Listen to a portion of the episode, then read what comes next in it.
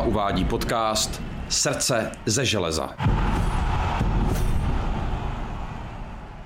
Dobrý den, Spartani. Je tady další vydání z podcastové série Srdce ze železa a naším hostem je tentokrát člověk, kterého znáte z podcastu obvykle jako tvůrce, nikoliv jako hosta. Před naším natáčením se sám připomněl, že vlastně podcast Srdce ze železa je jeho dílo. Naším dnešním hostem, jak většina z vás již tuší, je the one and only Lukáš Pečeně. Lukáši, vítej. Dobrý den, děkuji za pozvání. Pro ty z vás, kteří byste přeci jenom nevěděli, kdo je to Lukáš Pečeně, o čemž eh, všichni čtyři, kteří jsme teď v místnosti, eh, značně pochybujeme, tak Lukáš je náš bývalý kolega. Po několik let eh, tvůrce obsahu pro komunikační kanály AC Sparta Praha. Společně s Radkem Baroněm, který je tady s námi v místnosti, stojí za konceptem Buď v týmu, který je velmi oblíbený a který víme, že vás mimořádně zajímá. Aktuálně ve službách live sportu, eh, občasný host podcastu Odbrzděno a hlavně, a proto je tady, autor knihy Národ Sparta, která vyšla ke 130. výročí založení našeho klubu. Tak, už bys chtěl něco říct? Ne, já jsem zvědavý na první otázku. Ještě předtím. Já bych chtěl, aby jsme si hodně povídali, protože my se dlouhá léta známe. Asi bych byl rád, kdybychom překročili nějaký koncept otázky a odpovědi, tak abych eh, já strojově pokládal dotazy a ty si na ně strojově odpovídal. Já si myslím, že to je verze, která by nám dvěma asi příliš eh, ani nešla. To znamená, když se budeš na něco chtít zeptat ty, tak se klidně taky zeptej. První dotaz. Ty jsi ve Spartě nebyl, vlastně byl si redaktor eh, České televize, to znamená vnímal si ten klub zvenčí, jako malý kluk si fandil, pak si se stal součástí Sparty, to znamená vnímal si spoustu těch věcí a těch lidí a těch událostí zevnitř a byl si hodně blízko, protože si byl v denodenním kontaktu jak s vedením, tak se samotnými hráči. A teď seš zase už trošku mimo ten klubový svět. Jak vlastně se rozvinul nebo v čase změnil tvůj pohled na dění v klubu? Myslím, že se zásadně změnil tím, když jsem to poznal zevnitř. Do té doby to, že jsem nejdřív byl jenom fanoušek, pak jsem pracoval v televizi a, a nějakým způsobem to jsem to v sobě potlačoval, to fanouškovství, tak tak tenkrát jsem to vnímal pořád stejně, protože když je člověk zvenčí, tak je asi jedno, jestli je jenom fanoušek nebo novinář a spíš si asi tu spoustu věcí nedokáže představit, tak jak to funguje zevnitř. Takže myslím, že to, že jsem sem pak nastoupil, mi ve spoustě věcí jako otevřelo oči, nedokážu ti teď asi říct nějaký přesný příklady, ale jako by třeba přesně jeden příklad mám, to je to, že e, se dívám trošku jinak na tu jako profesi toho fotbalisty nebo na ty hráče celkově. My jsme už vlastně v české televizi tehdy s Jirkou Štěpánem, Davidem Kalousem e, začali dělat fotbal extra pořad, který se snažil jako fotbalisty ukazovat v trošku jako jiném světle, než jenom v tom, že po zápase e, říká, jak se cítí. Ale pořád to bylo jako takový uh, zvenčí. No. A pak vlastně zevnitř najednou člověk jako viděl všechno, viděl, že, nebo tak samozřejmě, že si to vždycky uvědomuješ trošku, že, že jsou to i lidi. Ale pořád, když jsi zvenčí, tak je máš hlavně jako ty fotbalisty, jako ty panáčky, co tam běhají 90 minut. Ale pak zjistíš, že, že mají svoje problémy, že mají problémy doma, že, že jsou před zápasem nemocný, nebo je něco bolí, stejně do toho zápasu jdou, nebo že prostě mají jakýkoliv jiný problém, tak jako každý jiný člověk. A to je něco, co si nesu i teď. Jakože myslím, že jsem od té doby, co jsem ve Spartě skončil a zase uh, už jenom fandím na tribuně, jenom v úvozovkách, teda, protože to je důležitý, tak eh, vlastně jako nekritizuju hráče moc, že jsem takový, možná až jako, až zase moc, to mám takhle, že furt hledám jim nějaký, jako, že se říká, no, možná, možná měl zrovna horečku, nebo tak, jako, že se snažím vždycky, to je, myslím, jako hlavní změna u mě taková. Dřív jsem byl dost kritický fanoušek. Takže definitivně vlastně teďka už seš jako jiný fanoušek, než kterým jsi byl předtím, než jsi pro klub pracoval. Jo, jo, jsem a myslím, že i ty lidi, s kterými jsem fandil dřív, tak eh, vlastně už teď nejsme úplně na společné notě v tom fandění. Že dokud jsem byl v klubu, tak oni vždycky psali nějakou kritiku a já jsem jim něco se snažil vysvětlit, ale tak to myslím, že brali jako eh, součást mojí práce trošku, že, že to lakuju na růžovo. Ale i teď vlastně je to pořád stejný. Byť já nemám ty informace, takže já jim to nemůžu vysvětlovat, ale snažím se to spíš vždycky tu kritiku nějak jako zmírňovat nebo jim jako by vysvětlovat, že zatím může být něco jiného. A myslím, že si vlastně už jako nerozumíme v tom, v tom pohledu na ten fotbal, že je to jako nepřenosná zkušenost do nějaký míry byl jeden z motivů toho, když si do klubu přicházel, právě nechat lidi nahlédnout trošku víc do toho života hráčů, života klubu, toho, jak reálně opravdu jako vypadá ten den, a to už je jedno, jestli je to fotbalista Sparty nebo prostě profesionální sportovec, tak, aby si dal šanci těm ostatním jako e, změnit ten úhel pohledu třeba, který si měl i ty? Asi jo, byť bych to asi takhle nedokázal tenkrát formulovat. Prostě já jsem to měl a mám to pořád tak, že mi přijde, že na fotbale jsou jako nejhezčí příběhy, vždycky to všem říkám i, i při losech poháru a tak, mi pořád přijde, že ten fotbal vlastně dělá hrozně hezký příběh, že, že, že ti vždycky nalosují ten tým tak, aby hezký příběh z toho byl. A, a vždycky jsem se to tak snažil i dělat už v té televizi. A pak, když jsem sem nastupoval, tak jsem přesně jako přemýšlel o tom, jak ten fotbal prodávat přes nějaký příběhy a to nemůžeš dělat jenom přesto, že budeš ty hráče zase ukazovat jenom kolik mají gólů asistencí. Tam vždycky musíš jít hloubš, musíš je ukázat v kabině nebo s nimi musíš udělat nějaký jako hlubší, třeba ličtější rozhovor. To je pak teprve příběh, no, ne, nejenom ten fotbal. Co vlastně hrálo tenkrát rozhodující roli, eh, když jsi do Sparty přicházel a co hrálo rozhodující roli při tvém uvažování, když jsi ze Sparty odcházel? Když jsem přicházel, tak si rozhodující roli hrál ty, protože si mě přesvědčoval o tom a přesvědčil. A nebylo to vlastně asi těžký, protože já jsem byl tenkrát v televizi sedm let a a dostal jsem se do nějaké pozice, jakože komentátor číslo čtyři, reportér číslo čtyři a vlastně to vejš nešlo, protože tam na všech těch pozicích byly lidi. Byť vlastně byla tam Monika Čuhelová přede mnou, kde jsem to podcenil, kde jsem myslel, že ona v té televizi bude chtít taky být vlastně dlouho a pak to tak nebylo. Ale měl jsem pocit, že se nemůžu posunout, protože ty lidi prostě bylo jasný, že tam bude většina z nich dlouho. U těch komentátorů je to vidět, vlastně se pořád jsou stejný, jako byli před deseti lety. Takže jsem měl pocit, že se to jako nedá už moc profesně nikam posouvat, takže jsem přemýšlel, co s tím.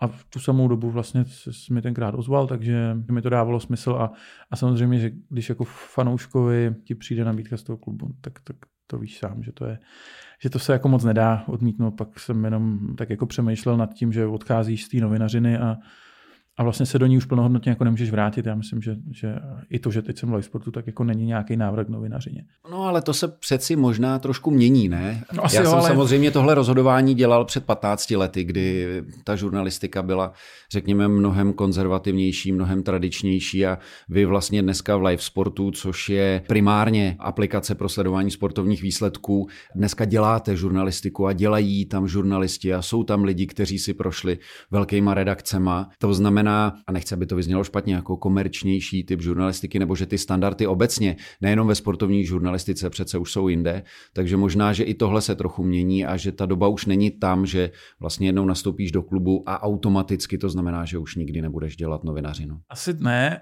ale já jsem si to při nástupu Můžeš sportu, začít tak, třeba tak, že budeš mít někde nějaký podcast a uvidíš, co z toho bude potom. No. To, to, to můžeš, no. Uh, ale pořád si, nebo já jsem si nastavil mantinely, že nikdy nebudu mluvit o Spartě a o Slávy pracovně.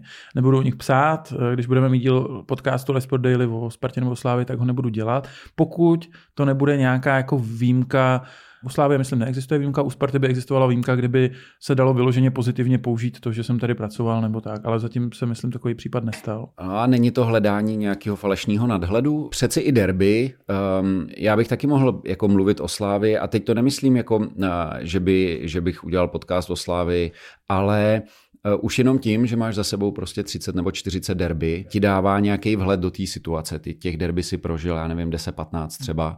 Nemůže tohle jako být výhoda, není to třeba škoda i pro toho posluchače, když bude nějaký téma, kterýmu prostě ty můžeš rozumět ze všech nejvíc, že se mu budeš vyhýbat? Asi by to tak mohlo být, kdyby jsem třeba teoreticky byl jako úplně neviditelný při té práci tady v klubu. Říkám ti jako svůj pohled, jo?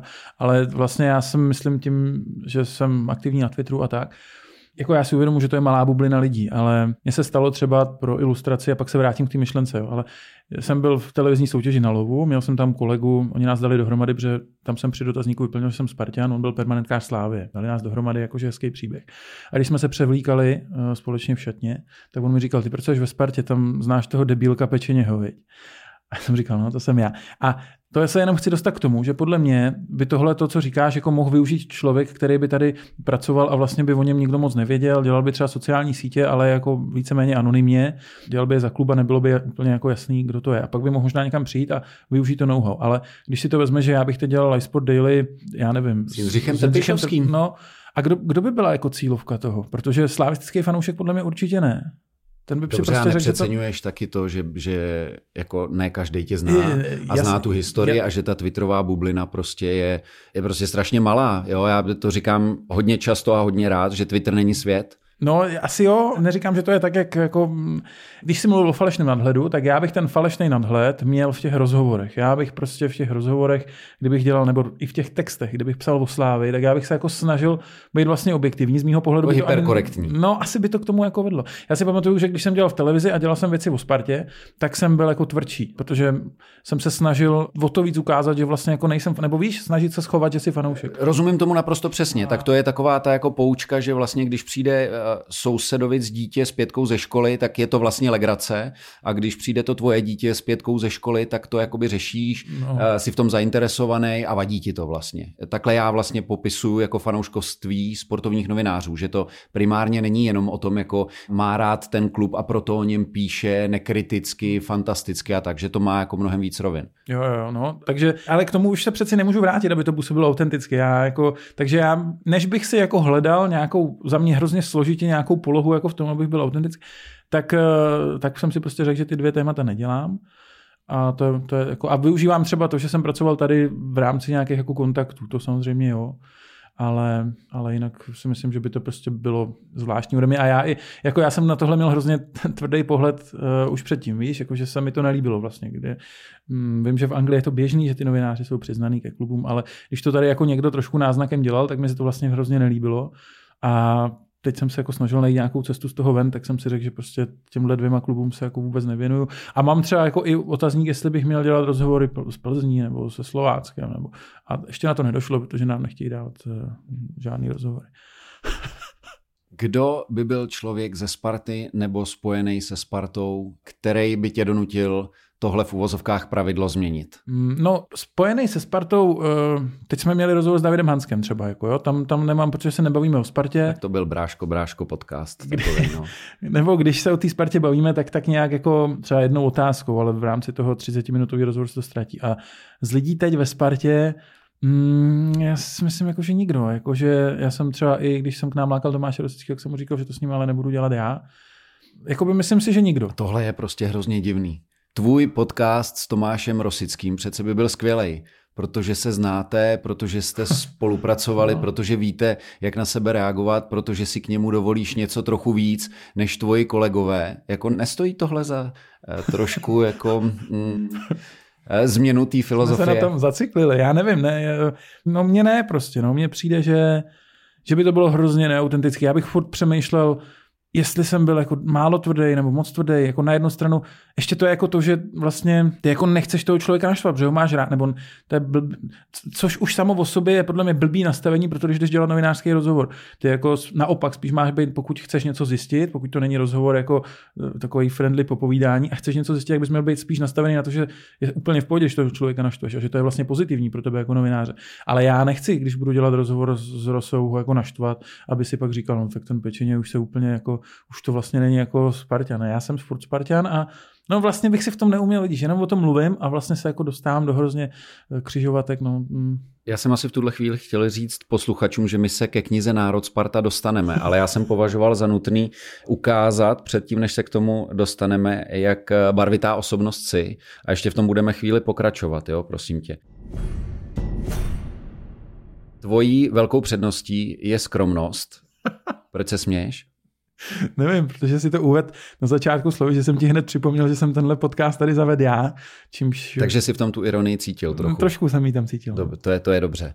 Co se ti tady nejvíc povedlo? A pojďme bez ironie. A já to nemyslím tak, že teďka by si měl eh, stavět eh, sám sobě sochu, nebo jak já s oblibou říkám, že bys měl být předseda svého vlastního fanklubu, ale co se ti povedlo, jako, nebo co je něco, na co, na co rád vzpomínáš? Kromě toho, že se ti prostě hezky pracovalo tady ano, s Ráďou, s, s Lejčisem. dobře, i s Prokopem, i s Lejčisem se mi dobře pracovalo. A já nevím, jsem rád, že jsme začali dělat buď v týmu a tak všechno, ale vlastně asi jako to bude hrozně bizarní. Já jsem jako nejvíc hrdý na to, že jsem se nějak podílel na tom, že jsme obnovili hrob Kádi. Že to mi přijde jako, že vlastně všechny ty věci, které jsem tady udělal, eh, většina z nich, se druhý den vlastně jako ztratí. Moje manželka je doktorka a když někomu pomůže, tak je to vlastně trvalá věc a, a je to nějaká jako reálná hodnota, kterou ta její práce má. Moje práce je o tom, že jako že bleptám, nebo jako něco píšu, nebo napíšu hezký tweet, to, to byla moje práce tady, ale, ale to jsou vlastně všechno věci, které za mě druhý den jsou pryč. I, I, jsem to tak měl jako při té práci jako vevnitř pocitově, víš, že jsem měl největší radost z těch věcí, když jsme je dělali a ve chvíli, kdy jsme to vydali, to video, tak už ta euforie byla jako mnohem menší, že, protože prostě už víš, že už je to jako pryč. Vlastně tím momentem vydání ať už postu, videa, článku, čehokoliv, tak vlastně je to pryč a už, jako, už to mizí a druhý den vlastně si to nikdo nepamatuje. A... Přičemž ty se na svým osobním Twitteru mnohdy snažil, aby to nebyla záležitost jenom jednoho dne nebo jednoho vypublikování. Co myslíš? No, myslím tím eh, nějaký tvoje osobní tweety třeba před derby, po derby, jo, nebo týkající to... se prostě nějakých, řekněme, to... vyhrocenějších situací, Jasně, tak... tak, tak tam mám takový pocit, že tam jedna z těch ambic byla taková, že aby to nezapadlo jako do druhého dne. To nevím, to spíš já jsem spoustu tweetů jako neodhad. To není, že bych eh, někdy možná, ale jako většinou spíš je to špatný odhad na to, co někoho naštve. Ale eh, abych se vrátil k tomu, tak za mě ten hrob, byť je to hrob, takže je to divný, ale jako je to něco, z čeho mám jako velkou radost a vlastně tam chodím uh, jednou za čas. A... Tak ono to nějakým způsobem ale determinuje ten tvůj vztah ke Spartě i skrze historii. Uh, dá se na to navázat, mohli bychom teďka vytvořit oslý můstek vlastně, že ta kniha je taky o historii. Ale nejenom. Tak, ale jakoby. nejenom, samozřejmě. Já ti dám chviličku teďka čas, aby si zkusil se uh, zamyslet nad svojí oblíbenou historkou za tu dobu, kdy jsi tady byl a řeknu jednu svojí. Pro nás tady, když teď natáčíme, není zase tak zajímavá, ale eh, věřím, že spousta z vás posluchačů ji vlastně ještě nikdy neslyšela a týká se doby tvýho nástupu sem a jednoho derby, kdy vlastně ty předtím, než si se stal součástí klubu a, a našeho týmu, tak si eh, přišel na, já bych chtěl říct jako památný, ale spíš nezapomenutelný eh, derby, který jsme vedli 3-0 a ty v tu chvíli si jako za mnou člověkem, který nechci říct, že je pesimista, ale je takový jako realista. Už do té doby se nám tady stala spousta věcí, který jsme si nedokázali představit a, a, a za stavu 3.0 prostě si za mnou přišel na novinářský lávce a říkal si, no já jsem musel přijít, jako to je to ten poslední dílek do mozaiky, který vy jste tady jako potřebovali. Vidíš to, hele, jenom se na to koukám, ještě o tom zápase nereferuju a už dáváme Slávě jako 3.0. Jsem byl skromný už tenkrát. Byl si skromný už tenkrát a já jsem vlastně jako v tu dobu, v tu chvíli jako skamenil úplně a řekl jsem ti, přijď za mnou eh, po závěrečném hvizdu, až tenhle ten zápas skončí. Naštěstí mám takový pocit, že po tom závěrečném hvizdu, kdy to derby skončilo 3-3, už jsme se neviděli, protože já jsem měl ještě asi poměrně dost uh, nějaký práce v, v kabině a s ohlasama a s tím vlastně, jako co si s tou situací počneme. A doufám, že ty si ale tuhle pauzu využil tím, že jsi připravil nějakou tu svoji oblíbenou. No já nevím, já nejsem moc jako typ na vyprávění historik. Mohl by taková mohl bych vyprávět, jak jsme Prokopovi Rimskému nakecali, že nám Turci sebrali Twitter. Ale nevím, do jaké míry je to na vyprávění, takže, ale bylo to jako vtipný. To, pamatuješ si to? Mm-hmm. Tak, to se stalo a Prokop si myslel, že nám Turci hekli Twitter účet a, a, a že nás nutí, to bylo před zápasem s, s Trabzonsporem, že nás nutí prohrát ten zápas, jinak nám ho nevrátí a přemýšlel Prokop ten chudák, jestli to mají říct hráčům nebo ne. Uh, a tak to mi jako napadne vždycky, když se řekne historka. A ne tak vtipná, nebo vůbec ne vtipná, ale pro mě důležitá historka byla, když jsem byl na, poprvé na soustředění v Rakousku se Spartou a tam probíhalo a já vlastně pak už jsem si nevybavuji, jestli to pak ještě někdy bylo, nebo jestli jako to tenkrát bylo naposled, když se to týkalo mě. E, nějaká jako, nějaký jako iniciační rituál e, zpívání před celým týmem. A já jsem poměrně jako stydlivý člověk, jakože uh, ve chvíli, kdy přede mě dáš mikrofon kvůli práci, tak ne, nebo kameru, ale bez toho, protože to nejsem za sebe, tady taky nejsem za sebe, tady jsem jakoby jsem, ale jsem tu furt za toho člověka, který pracoval ve Spartě, je to jako jednodušší, než když někam přijdu jako vyloženě jako já a mám něco, no, to já většinou mlčím. A tady se po mně chtělo, abych něco jako zpíval před lidma, tak já jsem, a já jsem si nebyl jistý, jestli se mi to bude týkat, nebo jestli to bude týkat jenom hráčů, ale pro jistotu jsem se tenkrát jako vypařil do lesa se projít. Eh, protože to bylo nějaký, nějaký restauraci tam na Lipně a, a tam byl les a já jsem se šel projít a říkal jsem si, než se vrátím, tak to skončí. Ještě vím, že jsem si tenkrát volal s Jirkou Štěpánem a říkal jsem mu, že to jako je teda dost bláznivý tak na té Spartě, že po mě chtějí, abych něco zpíval a že teda pff. A no nicméně jsem špatně odhadl tu zpívací dobu, takže jsem přišel akorát do chvíle, kdy začal se zjišťovat, kde jsem, že? což jako je nejblbější pak. No, to nechceš. To ne, takže jsem tam musel jít zaspíval jsem u stánku na levnou krásu, ale dobrý bylo, eh, a to, to je ta pointa té historky, že vlastně pak eh, ty kluci, s kterých jsem do té doby měl jako respekt a vlastně jsem nevěděl úplně přesně ty první týdny, jak k tomu přistupovat, protože jsem s nimi mluvil třeba jako reporter televize a vlastně jsem věděl, že pro ně to třeba taky musí být zvláštní se mi jako otevřít nebo mi začít nějak víc důvěřovat tak najednou ty kluci, jako byl, já nevím, Lukáš Vácha a Šury a Alafy, který teda už měl po kariéře, ale přijel tam ten, ten večer, tak, eh, tak vlastně pak jako začali zpívat se mnou, půlky začal hrát na kytaru a, a takový uh, vlastně jsem jako zjistil, že to je vlastně dobrý. Jakože tam ta iniciace zafungovala i jako nejenom, že ten tým mě přijel, a že i já jsem jako se do toho nějak dostal, že to vlastně bylo dobrý. Že bych nikdy neřekl, že veřejný zpívání mě v něčem pomůže, mě zrovna, a pomohlo. Takže tak. Luky, pojďme k té knize. Jo. Eh, jako těžko říct, jestli někdo doposlouchal až sem. A můžeme si to skóre toho, jak lidi vypínali postupně naše povídání, potom někdy vyjet jako v rámci eh, analytiky. Ale asi pojďme úplně od začátku. Jak vlastně vznikl ten nápad darovat klubu knihu. Mě by fakt zajímala geneze toho nápadu a jestli v rámci toho nápadu tam byly nějaké jako slepý uličky, kterýma se třeba pak ehm, rozhodl nejít dál. Ten nápad byl vlastně to, co jsem ti říkal před pár minutama, že jsem měl pocit intenzivní, že veškerá práce, kterou dělám, druhý den mizí pryč a přemýšlel jsem, co vlastně se dá udělat, abych tomu zamezil, nebo abych udělal něco, co takhle nedopadne. A v tu chvíli samozřejmě logicky se nabízela knížka jako úplně ti přesně neřeknu, jak mi napadlo, že vlastně za dva a půl roku tenkrát bude mít Sparta 130. narozeniny ale docela dobře jsem asi zvážil jako časovou náročnost té věci, takže jsem se rozhodl, že to budu směřovat k tomu. A vlastně tam jako žádná slepá ulička nebyla. Tam spíš eh, byly jako momenty, třeba to, když jsem tady končil a nastupoval jsem do jiné práce a nebyl jsem si jistý, eh, kolik budu mít času a jak to dokážu kloubit. Takových momentů nebo ohledně jako rodinného života, protože to taky do nějaký míry tě omezuje, když přijdeš z práce domů a potřebuješ jít psát. Tak tam byly takové jako eh, chvíle, kdy jsem si říkal, jako jestli to není jako šílený udělal 130 rozhovorů, ale vlastně od začátku to takhle bylo jako namyšlený tak, jak to dopadlo, že to bude knížka 130 rozhovorů, že David Lejček všechny vyfotí, on to může potvrdit, že, že jsem mu to vlastně říkal hned na začátku, že chci, aby tam nebyly archivní fotky, aby to všechno vyfotil. No a pak šlo o to samozřejmě přesvědčit Kamila Veselýho, že to dává smysl jako jeden z těch pilířů oslav, že Kamil zase pak přesvědčil vedení, tak eh, tak, tak ale No, vlastně tam jako nebyla žádná slepá ulička, myslím. Krom toho, že jsem třeba udělal rozhovor s někým, kdo jsem zjistil, že v knížce nebude, ale to už je jako drobnost. V čem je podle tebe ta knížka nejhodnotnější? Jaký je její největší přínos? Já vím, že to je složitá otázka, ale nejsme tady od jednoduchých. Je to složitá dneska. otázka vzhledem k tomu, že jsem ji napsal, takže to vždycky bude znít jako chvást. Dobře, tak já pak, něco řeknu. Ty si pak zase vemeš jako potvrzení toho, že nejsem skromný. Samozřejmě. Že?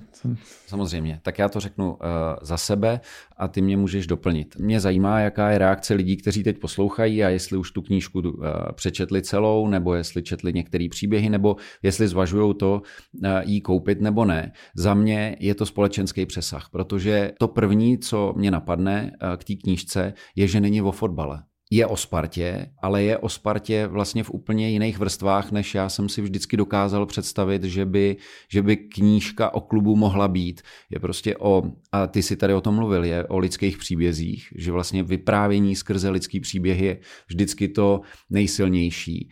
A síla těch příběhů a ten jejich společenský přesah, ať už společenským přesahem nazýváme jako palčivý témata moderní doby, nebo prostě eh, poukázáním na to, jak se máma vyrovnává se ztrátou svého syna, nebo spousta prostě dalších věcí. Takže vy z vás, kteří ještě přemýšlíte o tom, jestli si tu knížku koupit nebo ne, tak já bych jako jedno z eh, takových, asi ne hesel, ale jedna z pobídek ode mě by byla, byla taková, že vlastně budete číst o Spartě, ale nebudete číst o Spartě a bude to vlastně silný z tohohle toho pohledu. A už jsi si rozmyslel, jak bys odpověděl na tu tohle, otázku. Ty. Tohle asi je, tak jak říkáš, protože já jsem třeba udělal zkušenost s manželkou, která, kterou fotbal mm, prakticky nezajímá a vlastně tu knížku už má víceméně přečtenou, četla ji v průběhu, ale ne komplet.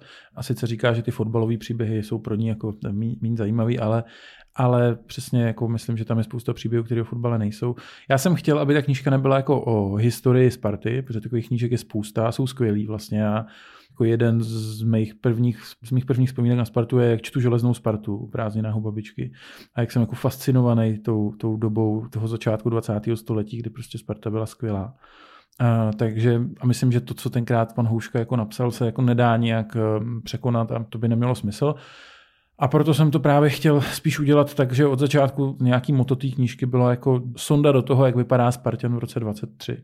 Eh, a některé ty příběhy, myslím, dokonce vůbec nejsou o Spartě. Jakože jsou, je tam třeba Sparta zmíněná někde jako úplně, ale vlastně nejsou o Spartě, jsou o těch lidech, ale dohromady... Já jsem se před chvílí to, snažil tu knížku to, trošku prodávat, tak nevím, ne, jestli, uh, jestli toho... jako ten stejný záměr máš teďka i ty, jo. ona ti prostě z toho by ta Sparta měla vylézt, eh, když si to přečteš, no. Takže v tom je hodnotná, no. Ona je tak hezky udělaná, s čímž já zase nemám tolik společného, že se tak hezky povedlo ji udělat jako graficky. My teď lidi říkají, že ještě jsme nemáš ještě... asi vůbec nic tak, společného, ne? ne? No ne? Asi tak takhle, trochu pozor, napadlo mě, že má všechny fotit David aktuálně, že nemá používat archiv, jo. Takže to, kdyby tam byly archivní fotky, to mi třeba říkal právě Hansi včera, kdyby tam jedna fotka byla hráč jako v dresu z 80. let, druhá Pavel Nedvěd v dresu Juventusu, celý by to bylo, tak by to tak hezký nebylo. Ale vlastně mi to teď lidi říkají, ještě jsme to nečetli a je to hrozně pěkný. A já vlastně s tím nemám nic přesně jako nic společného s tím jejich zatím, do, do zatímním dojmem. Eh, takže doufám, že se to jako neskazí, až si to přečtou. Ale to je ono, jako ta knížka je prostě hezká, je hezký za mě mít doma, eh, je hezký eh, si přečíst, protože to se asi nedá číst, jako že přečteš těch 130 příběhů najednou. To, to si dělal jenom ty, protože jsem to potřeboval, abys to kontroloval, takže si čet jich 60 najednou, to nevím, jak, jak si dělal. Ale podle mě si no, člověk no pro nalistuje... tebe, no, pro tebe. Ano, dě, děkuji moc. No. A si podle mě ten člověk nalistuje jeden, dva, přečte si je a pak zase si přečte za dva dny další třeba. Já si myslím, že takhle, nebo takhle já jsem to třeba neměl. Jo. Já jsem, pro mě to bylo vždycky pět až deset příběhů čekání na ten jeden, který mě nějakým způsobem dostal, který mě oslovil. A to mě jako zamezilo v dalším čtení. Takže je tam 13, 13 dobrých příběhů možná 14. Jo, jenom k tomu asi, protože, jak říkáš, jako lidi budou číst buď uh, každý den jeden příběh, nebo prostě se začnou. Ale to ještě na začátku, ty, který uh, znáš a který chceš číst, to taky pro mě bylo trošku jako, uh, nebo ne trošku, jako jedna z point té knížky, že tam jsou vedle sebe, bez jakýhokoliv, my jsme vlastně přemýšleli o tom, jestli tam psát, tohle je fotbalista a tohle je fanoušek, ale vlastně jsou to všichni Spartěni, to je, a to je podstata, jedna z podstat knížky, že jsou všichni na stejné úrovni, seřazený podle abecedy, takže prostě uh, tady Japonec Asuka Katayama, který nám fandí 20 let, vlastně Bůh ví, proč si vybral Spartu. V té knížce to je napsaný, ale já už jsem to zapomněl, ne, nezapomněl, nechci to říct. Tak, uh, protože to musí lidi koupit, abyste přečetli.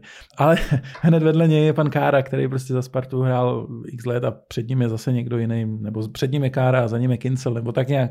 Prostě ten fanoušek je tam na stejné úrovni jako hráči, jako zaměstnanci klubu klubu a, a to mi přijde jako správně, nebo tak jsem to chtěl, aby to v té knížce bylo.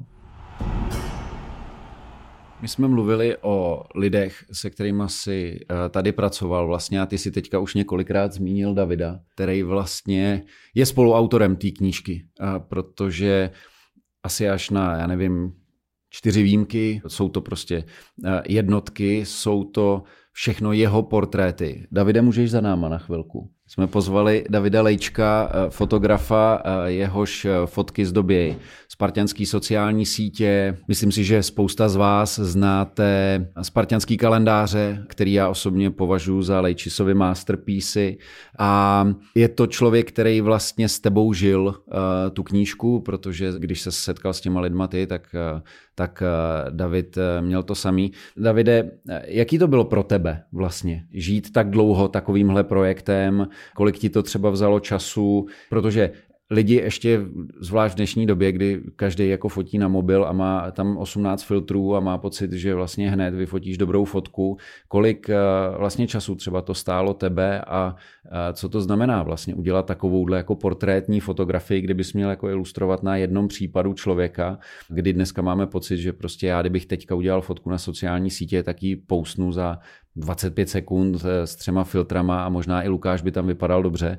Tak co to znamená vyfotit portrétovou fotografii 130krát, 125krát pro knihu? Já teda zatím spolknu poznámku, že to, že by mu to trvalo 25 sekund, značí, že je jako boomer. A odpovídej. No, co to znamená? V tomhle případě to znamenalo to, že vlastně jsem musel nahánět eh, lidi, kteří nemají čas a to bylo asi na tom to nejtěžší. No. Svaknout tu fotku není zas tak těžký, upravit ji není tak těžký ale spíš jako domluvat ty lidi a při tom počtu, tak to bylo to nejtěžší asi. Neměl to domlouvat spíš jako autor knihy? Měl, ale to by musel fotograf knihy jezdit vždycky se mnou, což se nedělo. My jsme, tam je třeba v knížce docela vtipný, já jsem ale pak jsem to tam nechali, protože jsem nechtěl lhát. Tam je datace rozhovoru třeba s Evženem Bilkem na červenec 22 a fotka je, je zasněžená. A to je prostě proto, že, uh, že, že občas se prostě stalo, nebo u většiny lidí se to asi stalo, že David je objížděl v jiný čas než já. Většinou později já jsem mu potvrdil, že tenhle rozhovor v knížce bude a on pak on pak fotil. U pár lidí jsme to dělali spolu, tam, kde jsem cítil, že to je nějakým způsobem třeba citlivější, tam jsem na tom jako trval, když jsme toho člověka nechtěli otravovat dvakrát, takže tak, ale jinak si to David vlastně objížděl po vlastní ose. Vím, že si to nechával třeba, že měl, je to tak, ne, že jsi měl jako fotící den a že jsi si jich objel jako třeba deset v jeden den. No to jsem se snažil, no, takhle nějak to, de, facto, de facto jako spláchnout v jeden den co nejvíc, ale ale no, moc, moc to nešlo, no, stejně se to táhlo dlouho. A to je podle mě jako něco, co si zase třeba ten člověk, který to bude číst, úplně jako nedokáže představit, že napsat knížku, to každý jako asi chápe, kolik zabere času. Asi i to jako udělat 130 rozhovorů si každý dovede představit, že prostě rozhovor má třeba tak hodinu, aby se...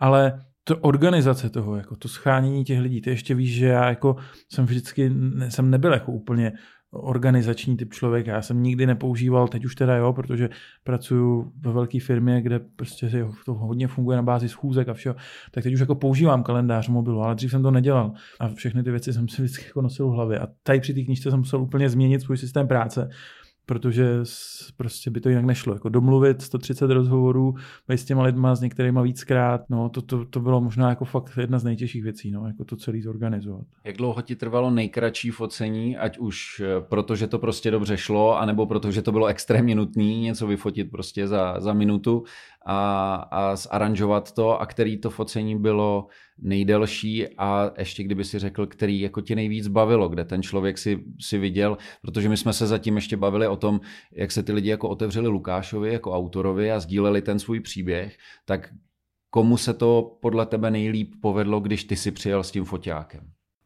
Já, já si vždycky jako nejkratší, nejkratší focení si pamatuju bylo s Tomášem Junem protože s tím jsme se nemohli pořád jako, jako setkat na nějakém čase, kdy, kdyby, kdyby to vyhovovalo nám obou. Nakonec jednou nějak přejížděl z nějakého obchodu někam, sněžilo a já jsem si dojel někam do Modřán, mám pocit, a to, to focení bylo, nevím, dvě minuty třeba.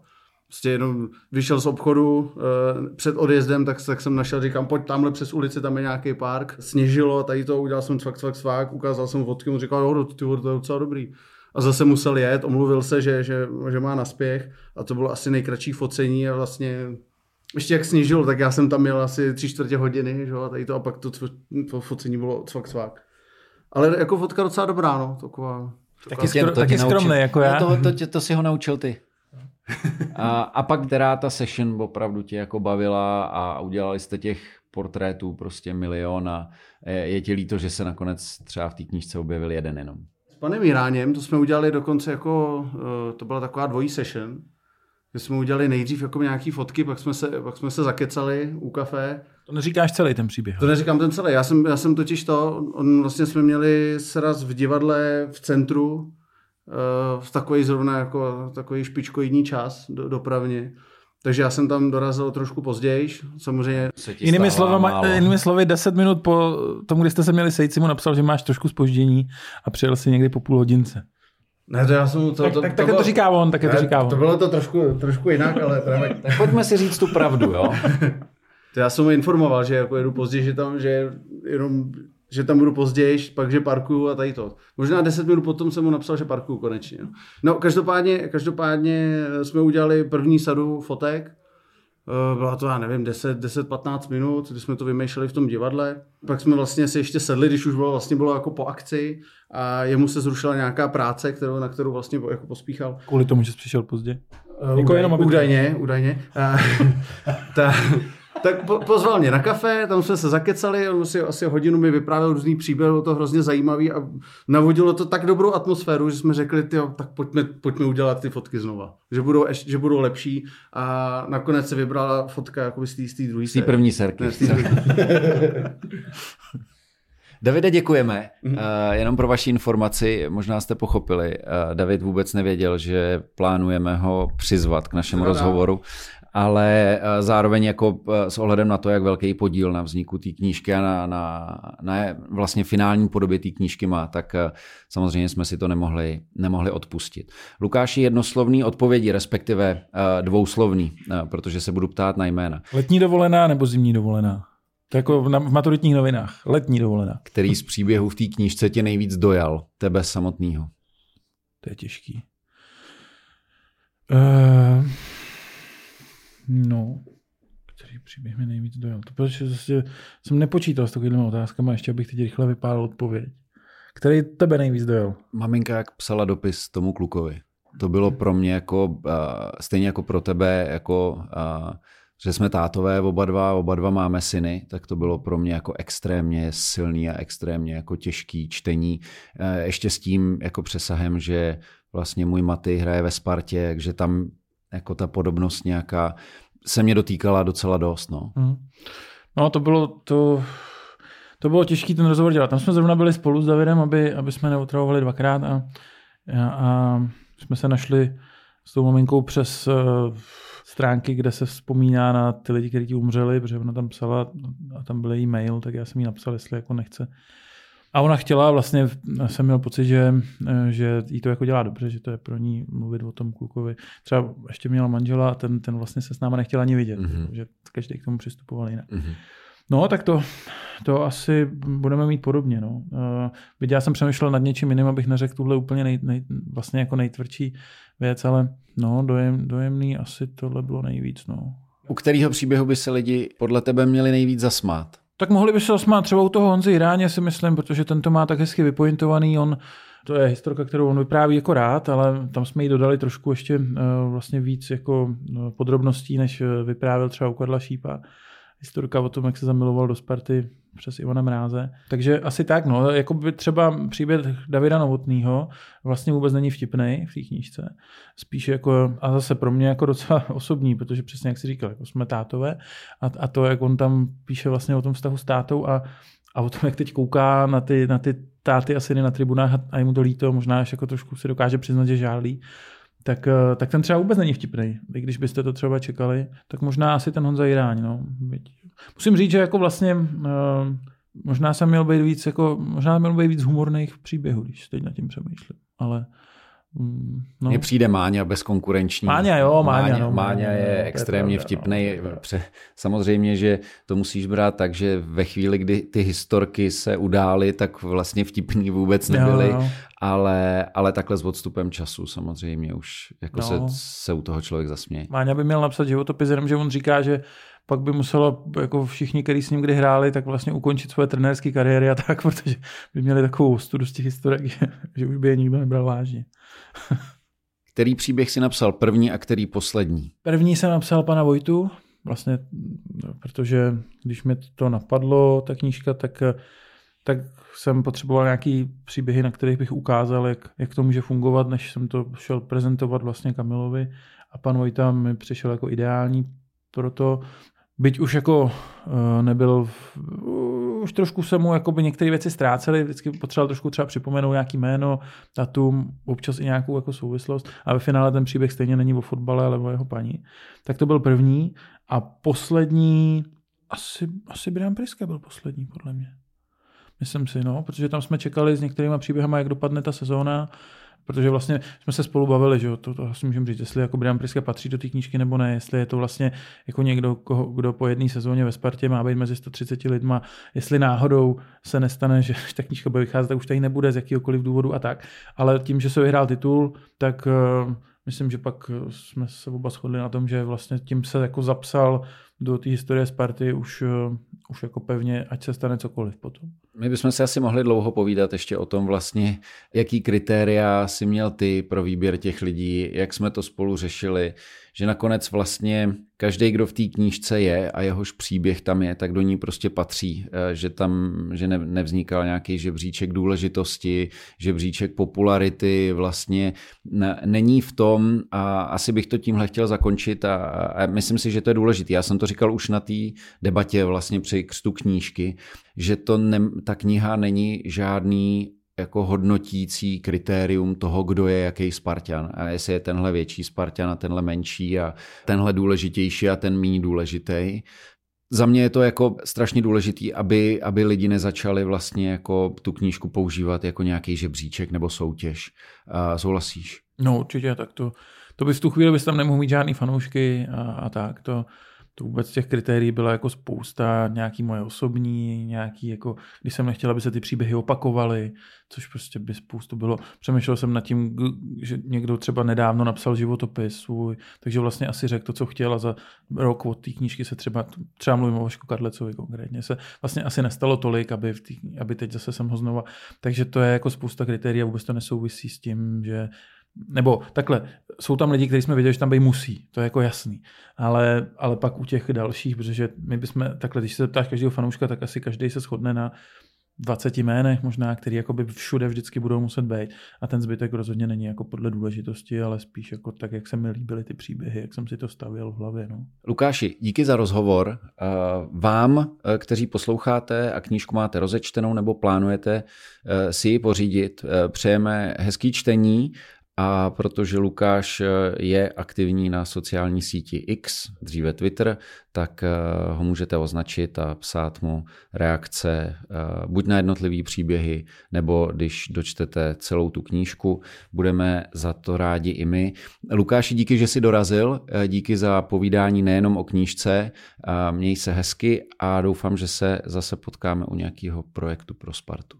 Děkuji moc, mějte se fajn a fanděte Spartě.